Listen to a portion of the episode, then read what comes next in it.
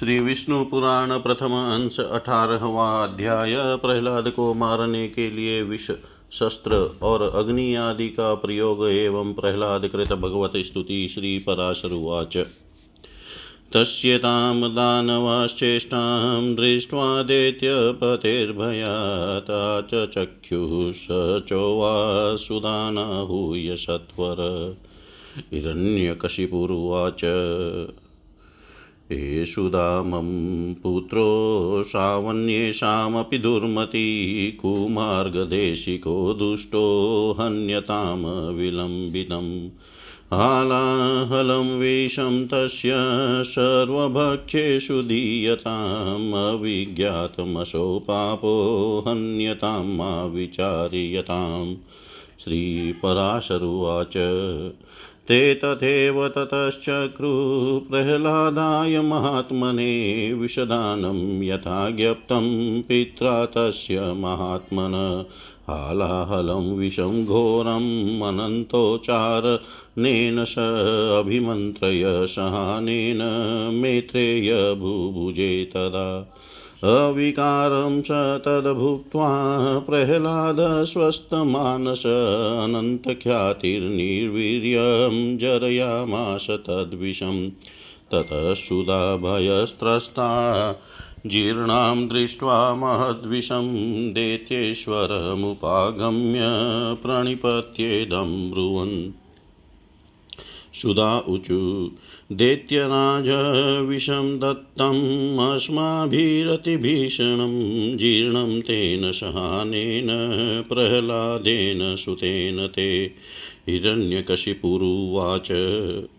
त्वयर्तां त्वयर्तां हे हे, सद्यो दैत्यपुरोहिता कृत्यां तस्य विनाशाय उत्पादयत माचिरम्।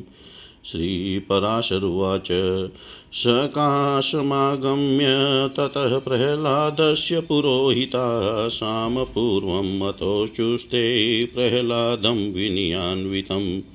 पुरोहिताऊचु जातस्त्रैलोक्यविख्यात, आयुष्मन्भ्रमणकुले दैत्यराजस्य तनयो हिरण्यकशिपोर्भवान् किं देवे, किमन्तेन, किमन्येन तवाश्रय पिता तेष्व सर्वलोकानां त्वं तथैव भविष्यसि। तस्मात् परित्यज्येनां त्वं विपक्षस्तव संहितां श्लाघय पिता समस्तानां गुरुनामं परमो गुरु। प्रह्लाद उवाच एवमेतन्महाभागा श्लाघ्यमेतन्मा एवमेतन्महाभागा श्लाघ्यमेतन्महाकुलं मरिचे सकले अप्यस्मिन् त्रैलोक्ये नान्यथा वदेत्। पिता च मम सर्वं स्मिन् जगत्युत्कृष्टचेष्टित एतदप्यवगच्छामि सत्यमत्रापि नानृतम् गुरूणामपि सर्वेषां पिता परमको गुरु, यदुक्तं भ्रान्तिस्तत्रापि स्वल्पापि न विद्यते।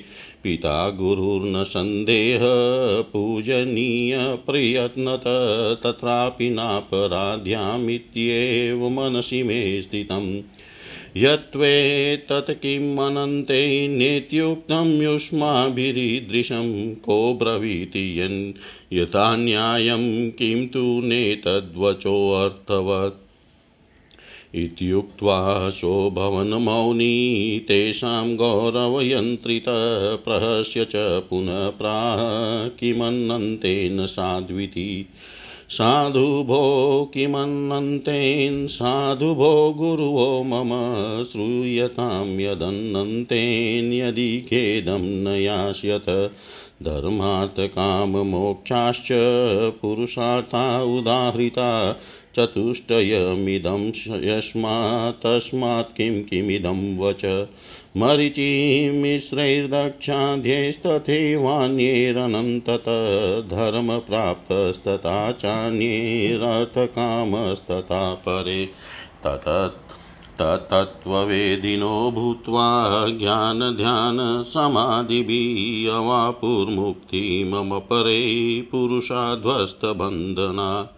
सम्पदैश्वर्यमाहात्म्यं ज्ञानसन्ततिकर्मणां विमुक्तैश्चेकतो लभ्यं मूलमाराधनं हरे। यतो धर्मार्थकामाख्यं मुक्तिश्चापि फलं द्विजा, तेनापि किं किमित्येवमनन्तेन किमुच्यते। किं चापि बहुनोक्तेन भवन्तो गुरुवो मम वदन्त साधु वा साधु विवेकोऽस्माकमर्पक बहुनात्र किमुक्तेन स एव जगतपति सकर्ता च विकर्ता च संहर्ता च हृदि स्थित। स भोक्ता भोज्यमप्येवं स एव जगदीश्वर भवद्भिरे तच्च क्षन्तव्यं बाल्यादुक्तं तु मन्यन्मया पुरोहिताऊचु दह्यं मानस्त्वमस्माभिरग्निना बालरक्षित, भूयो न वक्ष्यसीत्येवं नेतज्ञातोऽस्य बुद्धिमान्। यदास्मद्वचनान् मोहग्राहं न त्यक्ष्यते भवान्, ततः कृत्यां विनाशाय तव स्रक्ष्यां दुर्मते। प्रह्लादुवाच कः केन हन्यते जन्तुर्जन्तुकः केन रक्ष्यते, हन्ति रक्षति चेवात्मा हि असत्साधु समाचरा। कर्मणा जायते सर्वं, कर्मेव गतिसाधनं, तस्मात् सर्वप्रयत्नेन साधुकर्म समाचरेत्। श्रीपराशरुवाच।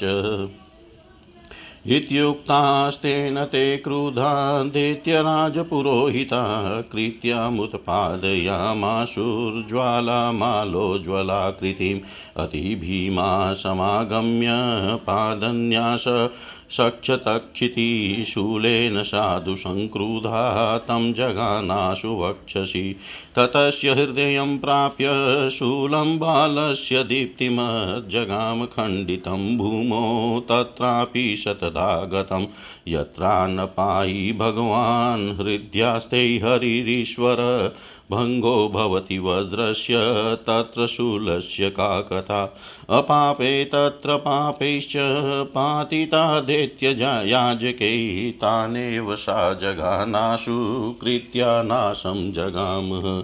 कृत्ययादयं मानास्तान् विलोक्य स महामती, त्राहि कृष्णेत्ययन्नन्तेति वदनभ्यपवद्यत। प्रह्लादुवाच सर्वव्यापिन् जगदरूप, जगतश्रेष्ठ जनार्दन, पाहि विप्रानिमान् स्माद्युसहानमन्त्रपावका यथा सर्वेषु भूतेषु, सर्वव्यापी जगद्गुरु विष्णुरेव, तथा सर्वे जीवन्त्वेते पुरोहिता। यथा सर्वगतं विष्णुं मन्यमानोऽनपायिनं चिन्तयाम्यहरिपक्षेऽपि जीवन्त्वेते पुरोहिता। ये हन्तुमागता दत्तं येर्विषं ये हुताशन येर्दिगजैरहं क्षूणो दष्टसर्पैश्च यैरपि ते समं मित्रभावेन समपापोऽस्मि न क्वचित् यथा तेनाद्य सत्येन जीवन्त्वसुरयाजका यथा तेनादसत्येन जीवन त्वसुरयाजका श्रीपराशरुवाच। इत्युक्तास्तेन ते सर्वैः संस्पृष्टाश्च निरामया समुतस्तुर्द्विजा भूयस्तमुचु प्रश्रयान्वितं पुरोहिताऊचु दीर्घायुर्प्रतिहतो बलवीर्यसमन्वत पुत्रपौत्रधनेश्वर्यैर्युक्तो वत्स भवोत्तम। श्रीपराशरुवाच। इत्युक्त्वा तं ततो गत्वा यथावृतं पुरोहिता दैत्यराजाय सकलमाचक्षुर्महामुने दैत्यराजाय सकलमाच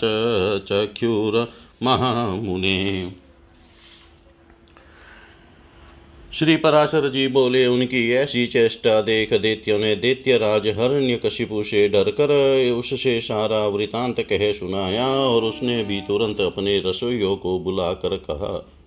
हिरण्य कशिपु बोला, अरे शुद्धगण मेरा यह दुष्ट और दुर्मति पुत्र औरों को भी कुमार्ग का उपदेश देता है, अतः तुम शीघ्र ही इसे मार डालो। तुम उसे उसके बिना जाने समस्त खाद्य पदार्थों में हलाहल विष मिला कर दो और किसी प्रकार का सोच विचार न कर उस पापी को मार डालो।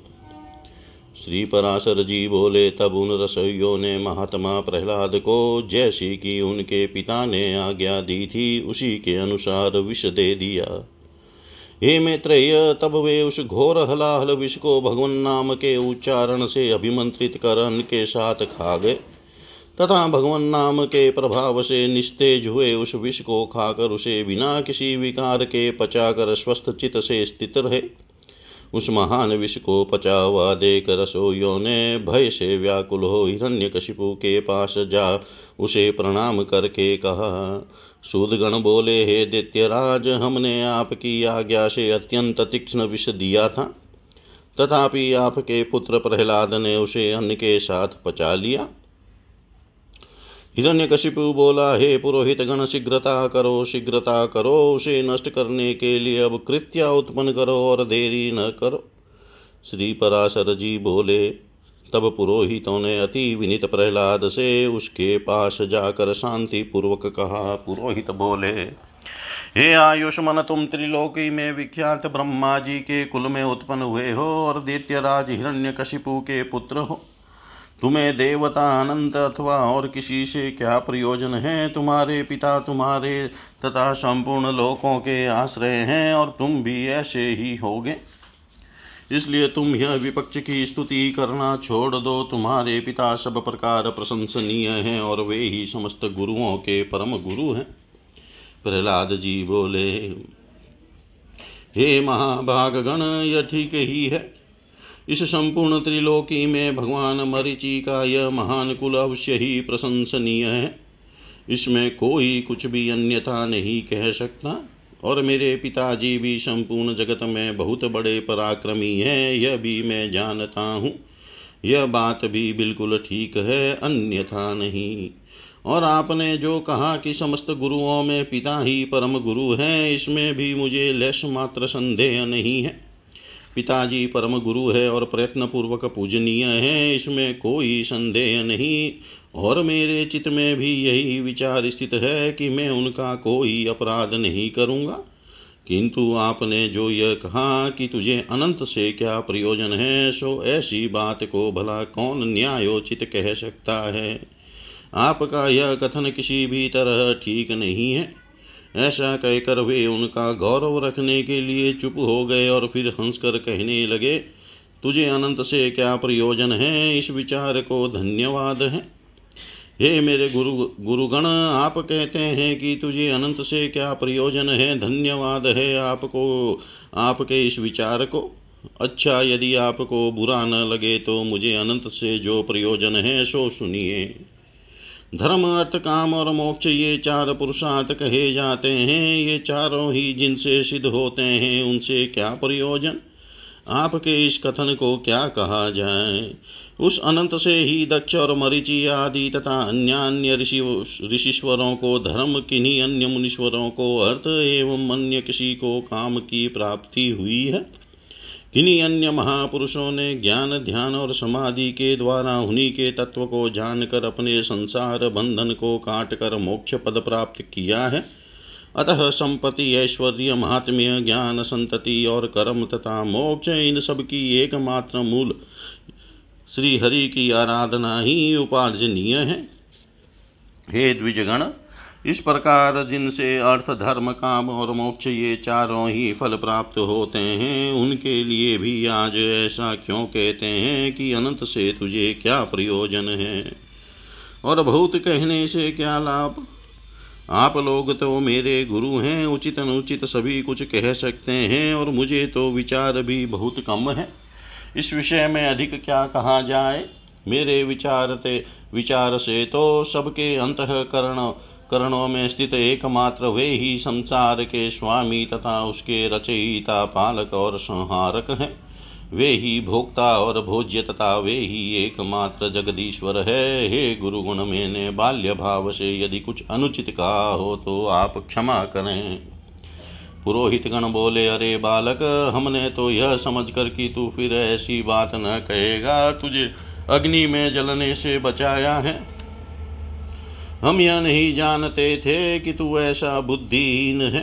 रे दुर्मते, यदि तू हमारे कहने से अपने इस मोह में आग्रह को नहीं छोड़ेगा तो हम तुझे नष्ट करने के लिए कृत्या उत्पन्न करेंगे। प्रहलाद जी बोले, कौन जीव किस से मारा जाता है और कौन किस से रक्षित होता है? शुभ और अशुभ आचरणों के द्वारा आत्म स्वयं ही अपनी रक्षा और नाश करता है। कर्मों के कारण ही सब उत्पन्न होते हैं और कर्म ही उनकी शुभाशुभ गतियों के साधन हैं, इसलिए प्रयत्न पूर्वक शुभ कर्मों का ही आचरण करना चाहिए। श्री पराशर जी बोले, उनके ऐसा कहने पर उन दैत्य राज के पुरोहितों ने क्रोधित होकर अग्निशिका के समान प्रज्वलित शरीर वाली कृत्या उत्पन्न कर दी। उस अति भयंकरी ने अपनी पादा, अपने पादाघात से पृथ्वी को कंपित करते हुए वहाँ प्रकट होकर बड़े क्रोध से प्रहलाद जी की छाती में त्रिशूल से प्रहार किया। किंतु उस बालक के वक्ष स्थल में लगते ही वह तेजो में त्रिशूल टूट कर पृथ्वी पर गिर पड़ा और वहाँ गिरने से भी उसके सैकड़ों टुकड़े टुकड़े हो गए। जिस हृदय में निरंतर अक्षुण भाव से श्री हरि भगवान विराजते हैं, उसमें लगने से तो वज्र के भी टुक टुक हो जाते हैं। त्रिशूल की तो बात ही क्या है? उन पापी पुरोहितों ने उस निष्पाप बालक पर कृत्या का प्रयोग किया था, इसलिए तुरंत ही उसने उन पर वार किया और स्वयं भी नष्ट हो गई। अपने गुरुओं के कृत्या द्वारा जलाते, जलाए जाते, देख महामती प्रहलाद, हे कृष्ण रक्षा करो, हे अनंत बचाओ। ऐसा कहते हुए उनकी ओर दौड़े। प्रहलाद जी कहने लगे, हे सर्वव्यापी विश्वरूप विश्वश्रेष्ठा जनार्दन, इन ब्राह्मणों को, ब्राह्मणों की इस मंत्र अग्नि रूप दूसह दुख से रक्षा करो। सर्वव्यापी जगत गुरु भगवान विष्णु सभी प्राणियों में व्याप्त है। इस सत्य के प्रभाव से ये पुरोहित गण जीवित हो जाए। यदि मैं सर्वव्यापी और अक्षय श्री भगवान विष्णु को अपने विपक्षों में भी देखता हूँ तो ये पुरोहित गण जीवित हो जाए। जो लोग मुझे मारने के लिए आए, जिन्होंने मुझे विष दिया, जिन्होंने आग में जलाया, जिन्होंने दिग्गजों से पीड़ित कराया और जिन्होंने सर्पों से डसाया उन सब के प्रति यदि मैं समान मित्र भाव कर रहा हूँ और मेरी कभी पाप बुद्धि नहीं हुई तो इस सत्य के प्रभाव से ये दैत्य पुरोहित जी उठे। श्री पराशर जी बोले, ऐसा कहकर उनके स्पर्श करते ही वे ब्राह्मण स्वस्थ होकर उठ बैठे और विनयावत बालक से कहने लगे पुरोहित गण बोले हे वत्स तू बड़ा श्रेष्ठ है, तू दीर्घायु निर्द्वंद बल वीर्य संपन्न तथा पुत्र पौत्र एवं धन ऐश्वर्य आदि से संपन्न हो। श्री पराशर जी बोले, हे महामुने, ऐसा कहे। पुरोहितों ने दैत्य राज हिरण्य कशिपु के पास जा उसे सारा समाचार ज्यों का त्यों सुना दिया। इति श्रीविष्णुपुराणे प्रथमे अंशे अष्टादशोऽध्यायः सर्वं श्रीशां सदाशिवार्पणम् अस्तु।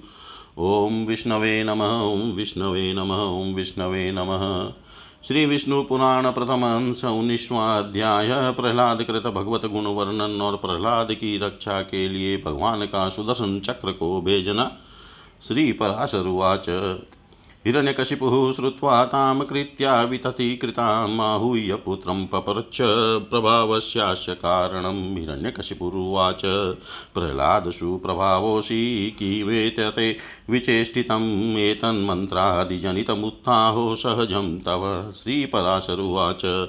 एवं पृष्टस्तदा पित्रा प्रह्लादोऽसुरबालक प्रणिपत्य पितुपादाविदं वचनमब्रवीत्। न मन्त्राधिकृतं ता स्यात् न च नैसर्गिको मम प्रभाव, एष सामान्यो यस्य यस्याच्युतो हृदि।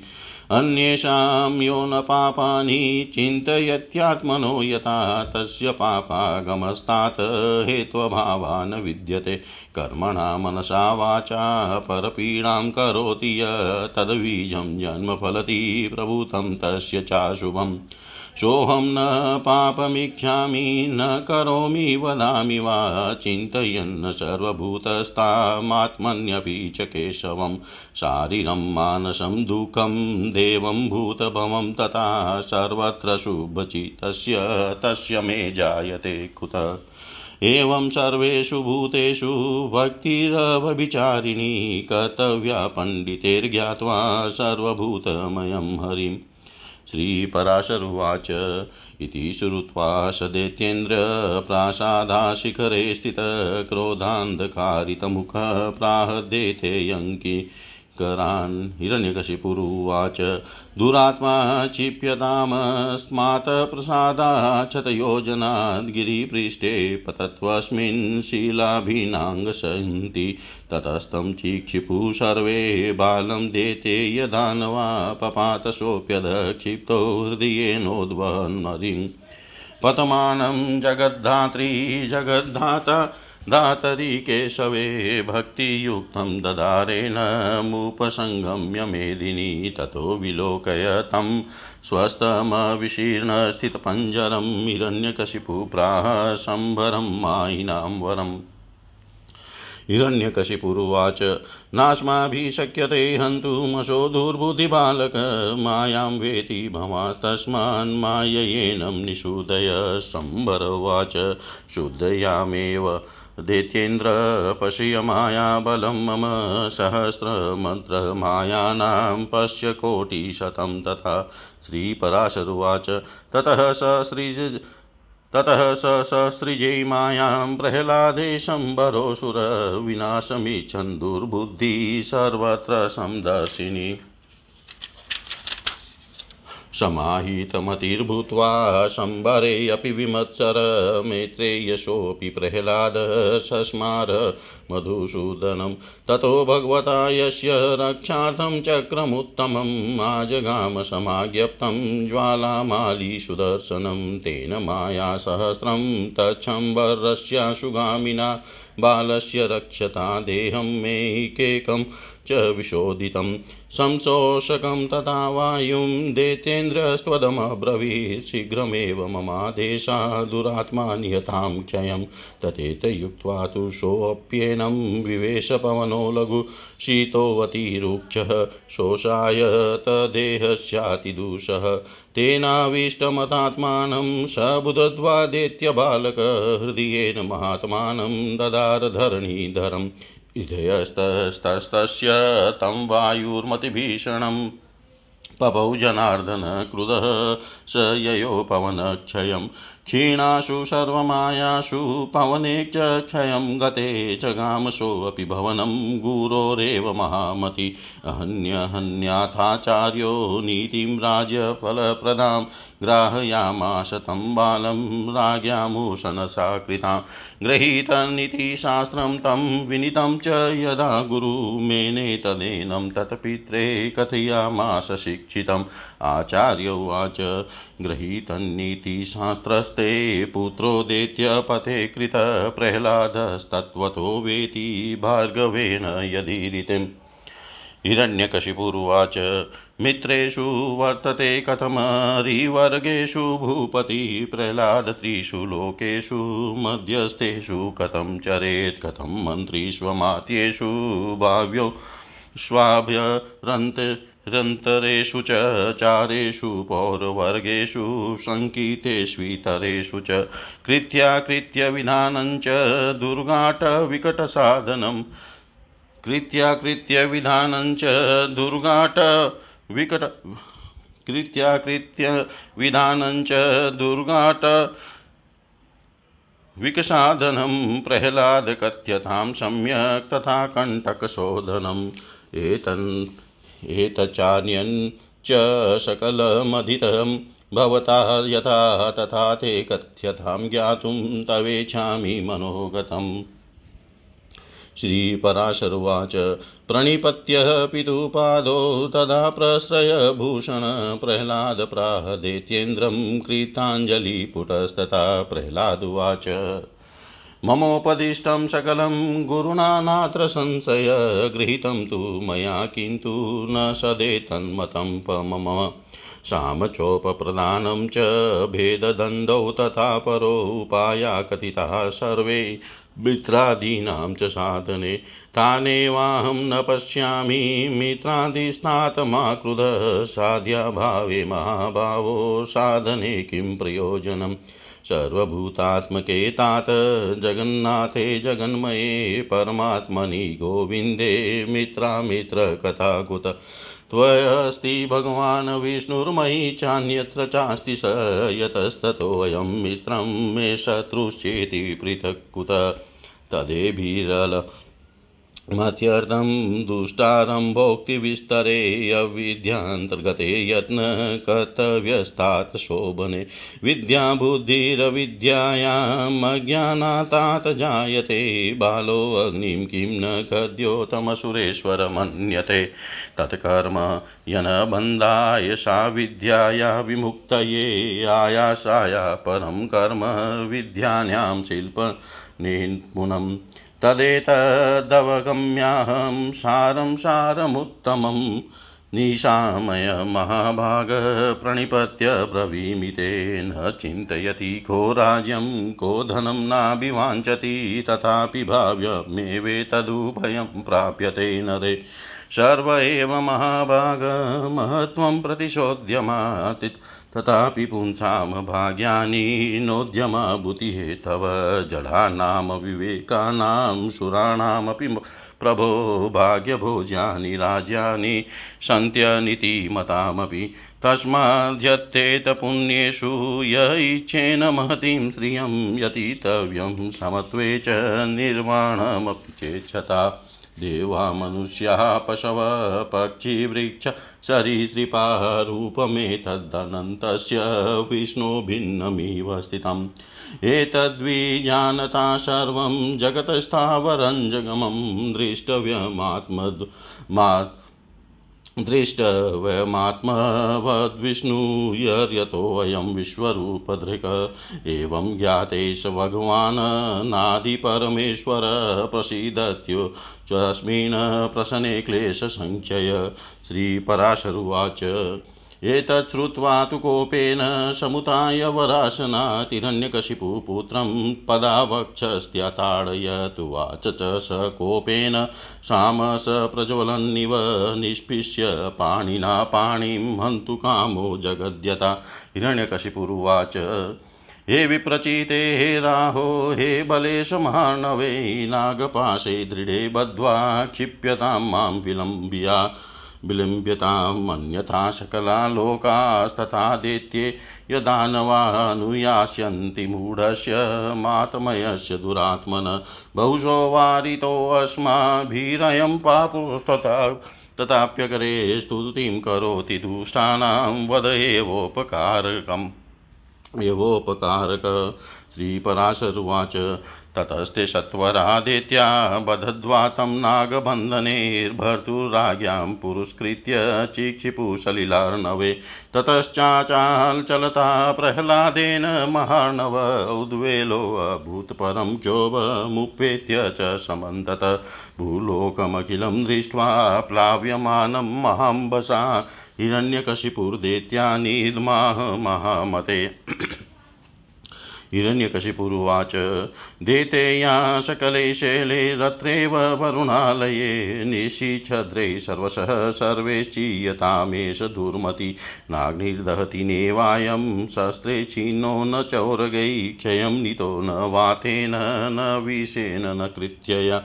न मायार्भिनचेवो चाताप तो न च दिग्गजे बालोऽति दुष्टचितोऽयं नानेनाथोऽस्ति जीवता तदेष यमध्ये तु समाक्रान्तो महीधरे तिष्ठत्वब्धसहस्रान्तं प्राणान् हास्यति दुर्मति।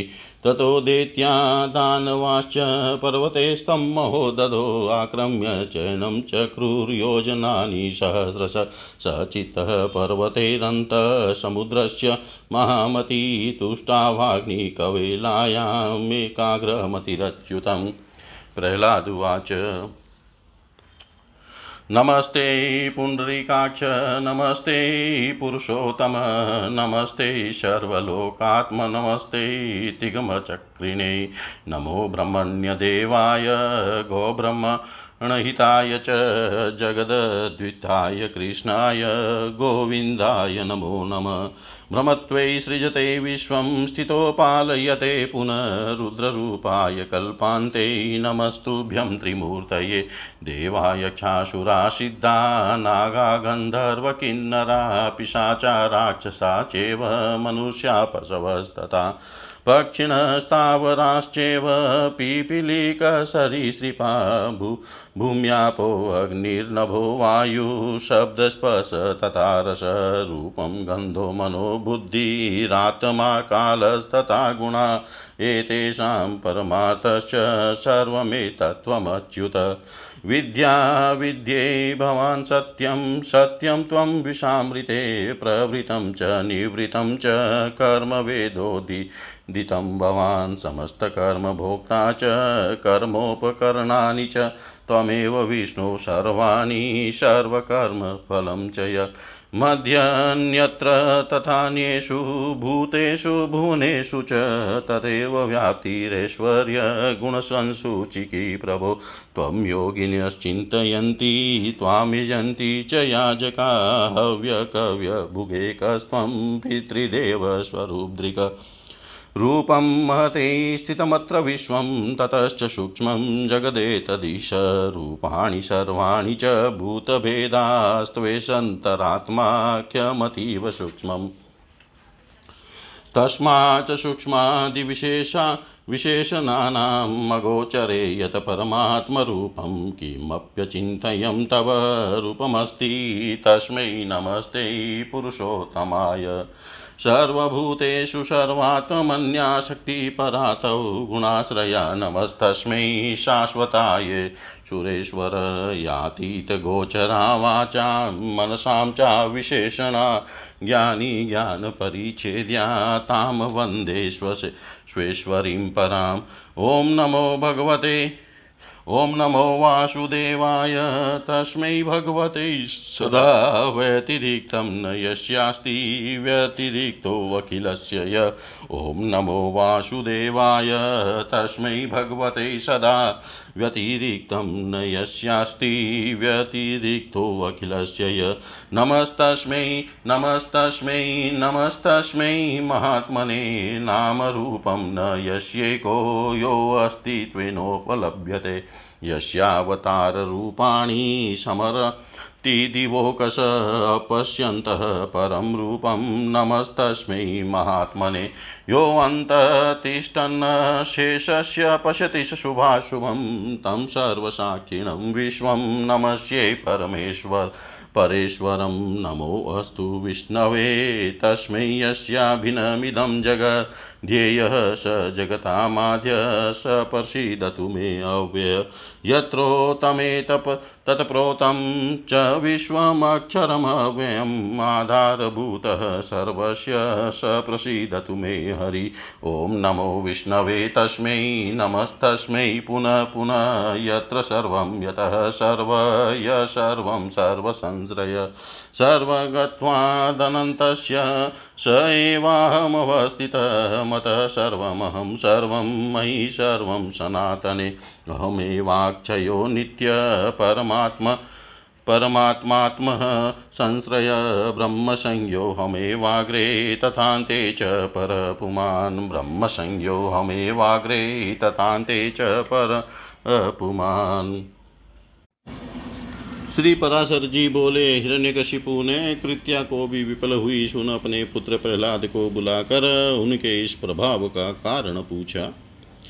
हिरण्यकशिपु बोला रे प्रहलाद, तू बड़ा प्रभावशाली है, तेरी ये चेष्टाएँ मंत्रादि जनित है, या स्वाभाविक ही है। श्री पराशर जी बोले, पिता के इस प्रकार पूछने पर दैत्य कुमार प्रहलाद जी ने उसके चरणों में प्रणाम कर इस प्रकार कहा। पिताजी मेरा यह प्रभाव न तो मंत्र मंत्रादि जनित है और न स्वाभाविक ही है, बल्कि जिस जिसके हृदय में श्री अच्युत भगवान का निवास होता है, उसके लिए यह सामान्य बात है। जो मनुष्य अपने समान दूसरों का बुरा नहीं सोचता है तात कोई कारण न रहने से उसका भी कभी बुरा नहीं होता।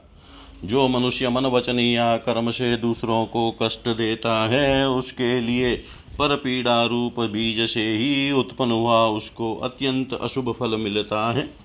अपने सहित समस्त प्राणियों में श्री केशव को वर्तमान समझकर मैं न तो किसी का बुरा चाहता हूँ और न कहता हूँ या करता ही हूँ।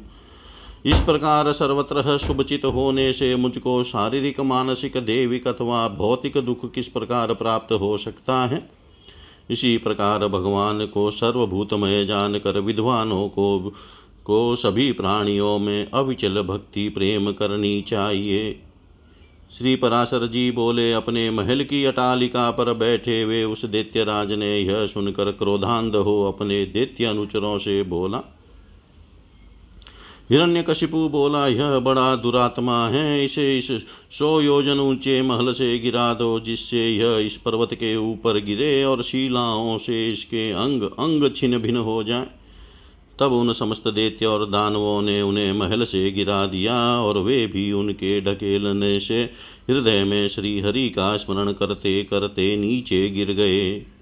जगत करता भगवान के शव के परम भक्त प्रहलाद जी के गिरते समय उन्हें जगतधात्री पृथ्वी ने निकट जाकर अपनी गोद में ले लिया। तब बिना किसी हड्डी पसली के टूटे उन्हें स्वस्थ देख दैत्यराज हिरण्यकशिपु ने परम मायावी शंभरासुर से कहा, हिरण्यकशिपु, बोला, यह दुर्बुद्धि बालक कोई ऐसी माया जानता है जिससे यह हमसे नहीं मारा जा सकता? इसलिए आप माया से ही इसे मार डालिए। सम्रासुर बोला, हे देत्येंद्र इस बालक को मैं अभी मारे डालता हूँ। तुम मेरी माया का बल देखो देखो मैं तुम्हें सैकड़ों, हज़ारों करोड़ों माया मायाएँ दिखलाता हूँ। श्री पराशर जी बोले, तब उस दुर्बुद्धि सम्रासुर ने समदर्शी प्रहलाद के लिए उनके नाश की इच्छा से बहुत सी मायाएँ रची। किंतु हे मैत्रे सम्रासुर के प्रति भी सर्वथा द्वेष, हीन रहकर प्रहलाद जी सावधान चित से श्री मधुसूदन भगवान का स्मरण करते रहे। उस समय भगवान की आज्ञा से उनकी रक्षा के लिए वहाँ ज्वाला मालाओं से युक्त सुदर्शन चक्र आ गया। उस शीघ्रगामी सुदर्शन चक्र ने उस बालक की रक्षा करते हुए सम्रासुर की सहस्रो मायाओं को एक एक करके नष्ट कर दिया। तब दैत्यराज ने सबको सूखा डालने वाले वायु से कहा कि मेरी आज्ञा से तुम शीघ्र ही इस दुरात्मा को नष्ट कर दो। अतः उस अति तीव्र शीतल और रुक्ष वायु ने अति असहनीय था। जो अति असहनीय था, जो आज्ञा कहे उनके शरीर को सुखाने के लिए उसमें प्रवेश किया। अपने शरीर में वायु का आवेश हुआ, जान दैत्य कुमार प्रहलाद ने भगवान धरणीधर को हृदय में धारण किया। उनके हृदय में स्थित हुए श्री जनार्दन ने क्रुद्ध होकर उस भीषण वायु को पी लिया। इससे वह क्षीण हो गया। इस प्रकार पवन और संपूर्ण मायाओं के क्षीण हो जाने पर महामती प्रहलाद जी अपने गुरु के घर चले गए। तदनंतर गुरु जी उन्हें नित्य प्रति शुक्राचार्य जी की बनाई हुई राज्य फल प्रदायिनी राजनीति का अध्ययन कराने लगे। तब गुरु जी ने उन्हें नीति शास्त्र में निपुण और विनय संपन्न देखा तो उनके पिता से कहा, अब यह सुशिक्षित हो गया है। आचार्य बोले, हे दैत्यराज, अब हमने तुम्हारे पुत्र को नीति शास्त्र में पूर्णतया निपुण कर दिया है। भृगुनंदन शुक्राचार्य जी ने जो कुछ कहा है, उसे प्रहलाद तत्वतः जानता है। हिरण्यकशिपु बोला प्रहलाद यह तो बता, राजा को मित्रों से कैसा बर्ताव करना चाहिए और शत्रुओं से कैसा? तथा त्रिलोकी में जो मध्यस्थ दोनों पक्षों के हित चिंतक हो, उनसे किस प्रकार आचरण करें? मंत्रियों, मात्यों बाह्यम और अंतपुर के सेवकों, गुप्तचरों पूर्वासियों संकितों जिन्हें जीत कर बलात् दास बना लिया हो, तथा अन्य अन्य जनों के प्रति किस प्रकार व्यवहार करना चाहिए? हे प्रहलाद, यह ठीक ठीक बता कि करने और न करने योग्य कार्यों का विधान किस प्रकार करें? दुर्ग और आट आटविक जंगली मनुष्य आदि को किस प्रकार वशीभूत करें और गुप्त शत्रु रूप कांटे को कैसे निकालें? यह सब तथा और भी जो कुछ तूने पढ़ा हो, वह सब मुझे सुना। मैं तेरे मन के भावों को जानने के लिए बहुत उत्सुक हूँ। श्री पराशर जी बोले, तब विनय भूषण प्रहलाद जी ने पिता के चरणों में प्रणाम कर दैत्य राज हिरण्य कशिपु से हाथ जोड़ कर कहा। प्रहलाद जी बोले, पिताजी, इसमें संदेह नहीं। गुरु जी ने तो मुझे इन सभी विषयों की शिक्षा दी है और मैं उन्हें समझ भी गया हूँ, परंतु मेरा विचार है कि वे नीतियाँ अच्छी नहीं हैं, साम दान तथा दंड और भेद ये सब उपाय मित्रादि के साधने के लिए बतलाए गए हैं। किंतु पिताजी, आप क्रोध न करें, मुझे तो कोई शत्रु मित्र आदि दिखाई ही नहीं देते। और हे महाबाहो, जब कोई साध्य ही नहीं है तो इन साधनों से लेना ही क्या है? हे तात सर्वभूतात्मक जगन्नाथ, जगन्मय परमात्मा गोविंद में भला शत्रु मित्र की बात ही कहाँ है? श्री विष्णु भगवान तो आप में, मुझमें और अन्यत्र भी सभी जगह वर्तमान है। फिर यह मेरा मित्र है और यह शत्रु है, ऐसे भेदभाव को स्थान ही कहाँ है? इसलिए हे तात, अविद्याजन्य दुष्कर्मों में प्रवृत्त करने वाले इस वाग जाल को सर्वथा छोड़कर अपने शुभ के लिए ही यत्न करना चाहिए। हे दैत्यराज ज्ञान के कारण ही मनुष्यों की अविद्या में विद्या बुद्धि होती है। बालक क्या ज्ञान वश खद्योत को ही अग्नि नहीं समझ लेता? कर्म वही है जो बंधन का कारण न हो, और विद्या भी वही है जो मुक्ति की साधिका हो। इसके अतिरिक्त और कर्म तो परिश्रम रूप तथा अन्य विद्याएँ कला कौशल मात्र ही हैं। हे महाभाग, इस प्रकार इन सबको असार समझ कर अब आपको प्रणाम कर, मैं उत्तम सार बतलाता हूँ, आप श्रवण कीजिए। राज्य पाने की चिंता किसे नहीं होती और धन की अभिलाषा भी किसको नहीं है? तथापि ये दोनों मिलते उन्हीं को हैं, जिन्हें मिलने वाले होते हैं। ये महाभाग महत्व प्राप्ति के लिए सभी यत्न करते हैं, तथापि वैभव का कारण तो मनुष्य का भाग्य ही है, उद्यम नहीं। हे प्रभु, जड़ विवेकी निर्बल और अनितिज्ञों को भी भाग्यवश नाना प्रकार के भोग और राज्यादि प्राप्त होते हैं। इसलिए जिसे महान वैभव की इच्छा हो, उसे केवल पुण्य संचय का ही यत्न करना चाहिए, और जिसे मोक्ष की इच्छा हो, उसे भी समत्व लाभ का ही प्रयत्न करना चाहिए। देव, मनुष्य, पशु, पक्षी, वृक्ष और सरीसृप, ये सब भगवान विष्णु से भिन्न भिन्न, विष्णु से भिन्न से स्थित हुए भी वास्तव में श्री अनंत के रूप हैं। इस बात को जानने वाला पुरुष संपूर्ण चराचर जगत को आत्मवत देखे, क्योंकि यह सब विश्व रूपधारी भगवान विष्णु ही है। ऐसा जान लेने पर वे अनादि परमेश्वर भगवान अच्युत प्रसन्न होते हैं और उनके प्रसन्न होने पर सभी क्लेश क्षीण हो जाते हैं। श्री पराशर जी बोले यह सुनकर हिरण्यकशिपु ने क्रोध पूर्वक अपने राज सिंहासन से उठकर पुत्र प्रहलाद के वक्ष स्थल में लात मारी। और क्रोध तथा अमर्ष से जलते हुए मानो संपूर्ण संसार को मार डालेगा। इस प्रकार हाथ मलता हुआ बोला। हिरण्य हिरण्यकशिपु ने कहा, हे विप्रचीते, हे राहो, हे बल, तुम लोग इसे भली भांति, भली प्रकार नागपाश से बांधकर महासागर में डाल दो। देरी मत करो। नहीं तो संपूर्ण लोग संपूर्ण लोक और दैत्य दानव आदि भी इस मूढ़ दुरात्मा को, दुरात्मा के मत का ही अनुगमन करेंगे, अर्थात इसकी तरह ही वे विष्णु भक्त हो जाएँगे। हमने इसे बहुत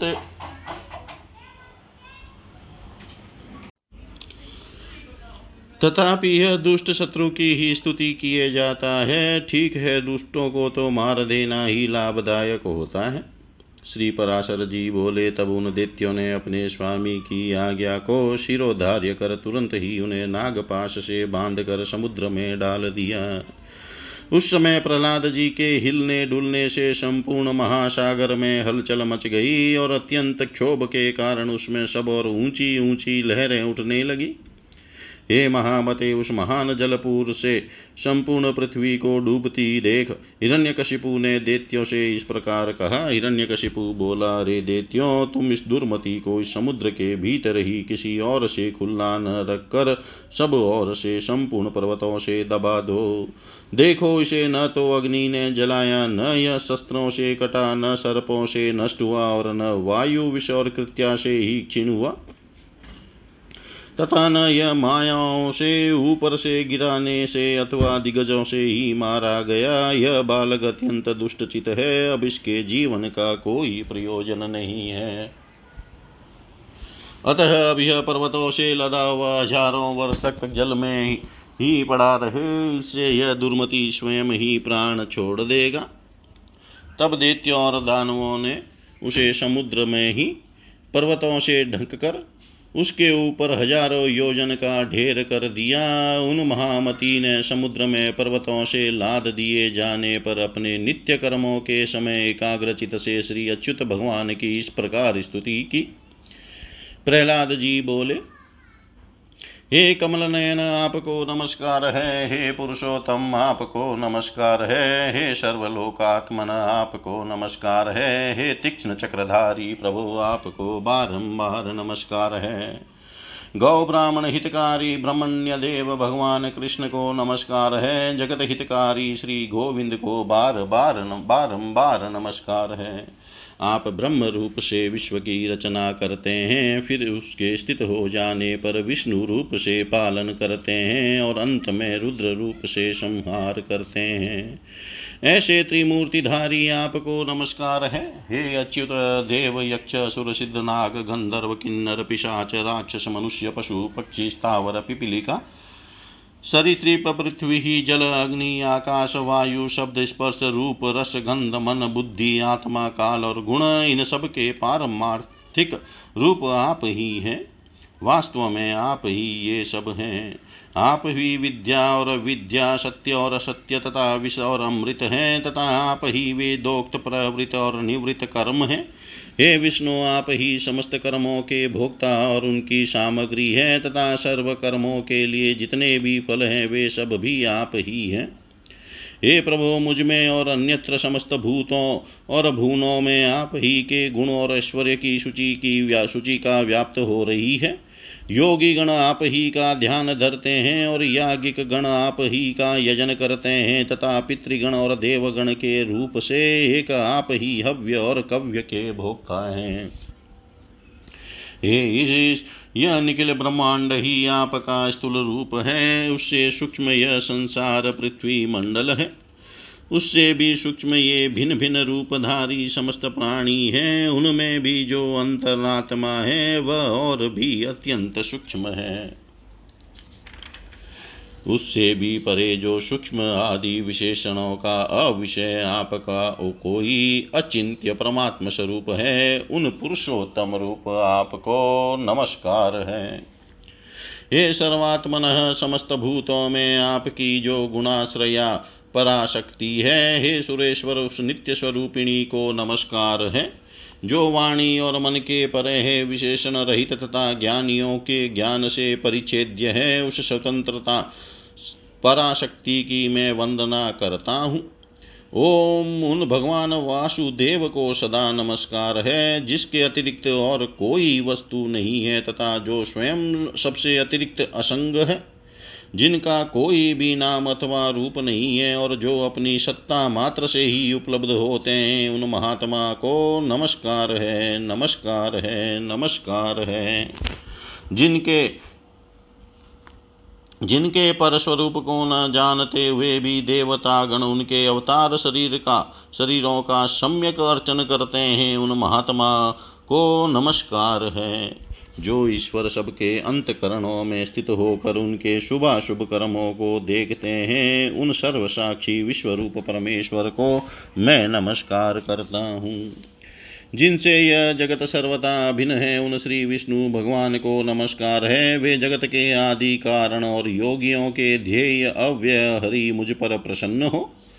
जिनमें यह संपूर्ण विश्व ओतप्रोत है, वे अक्षर, अव्यय और सबके आधारभूत हरि मुझ पर प्रसन्न हो।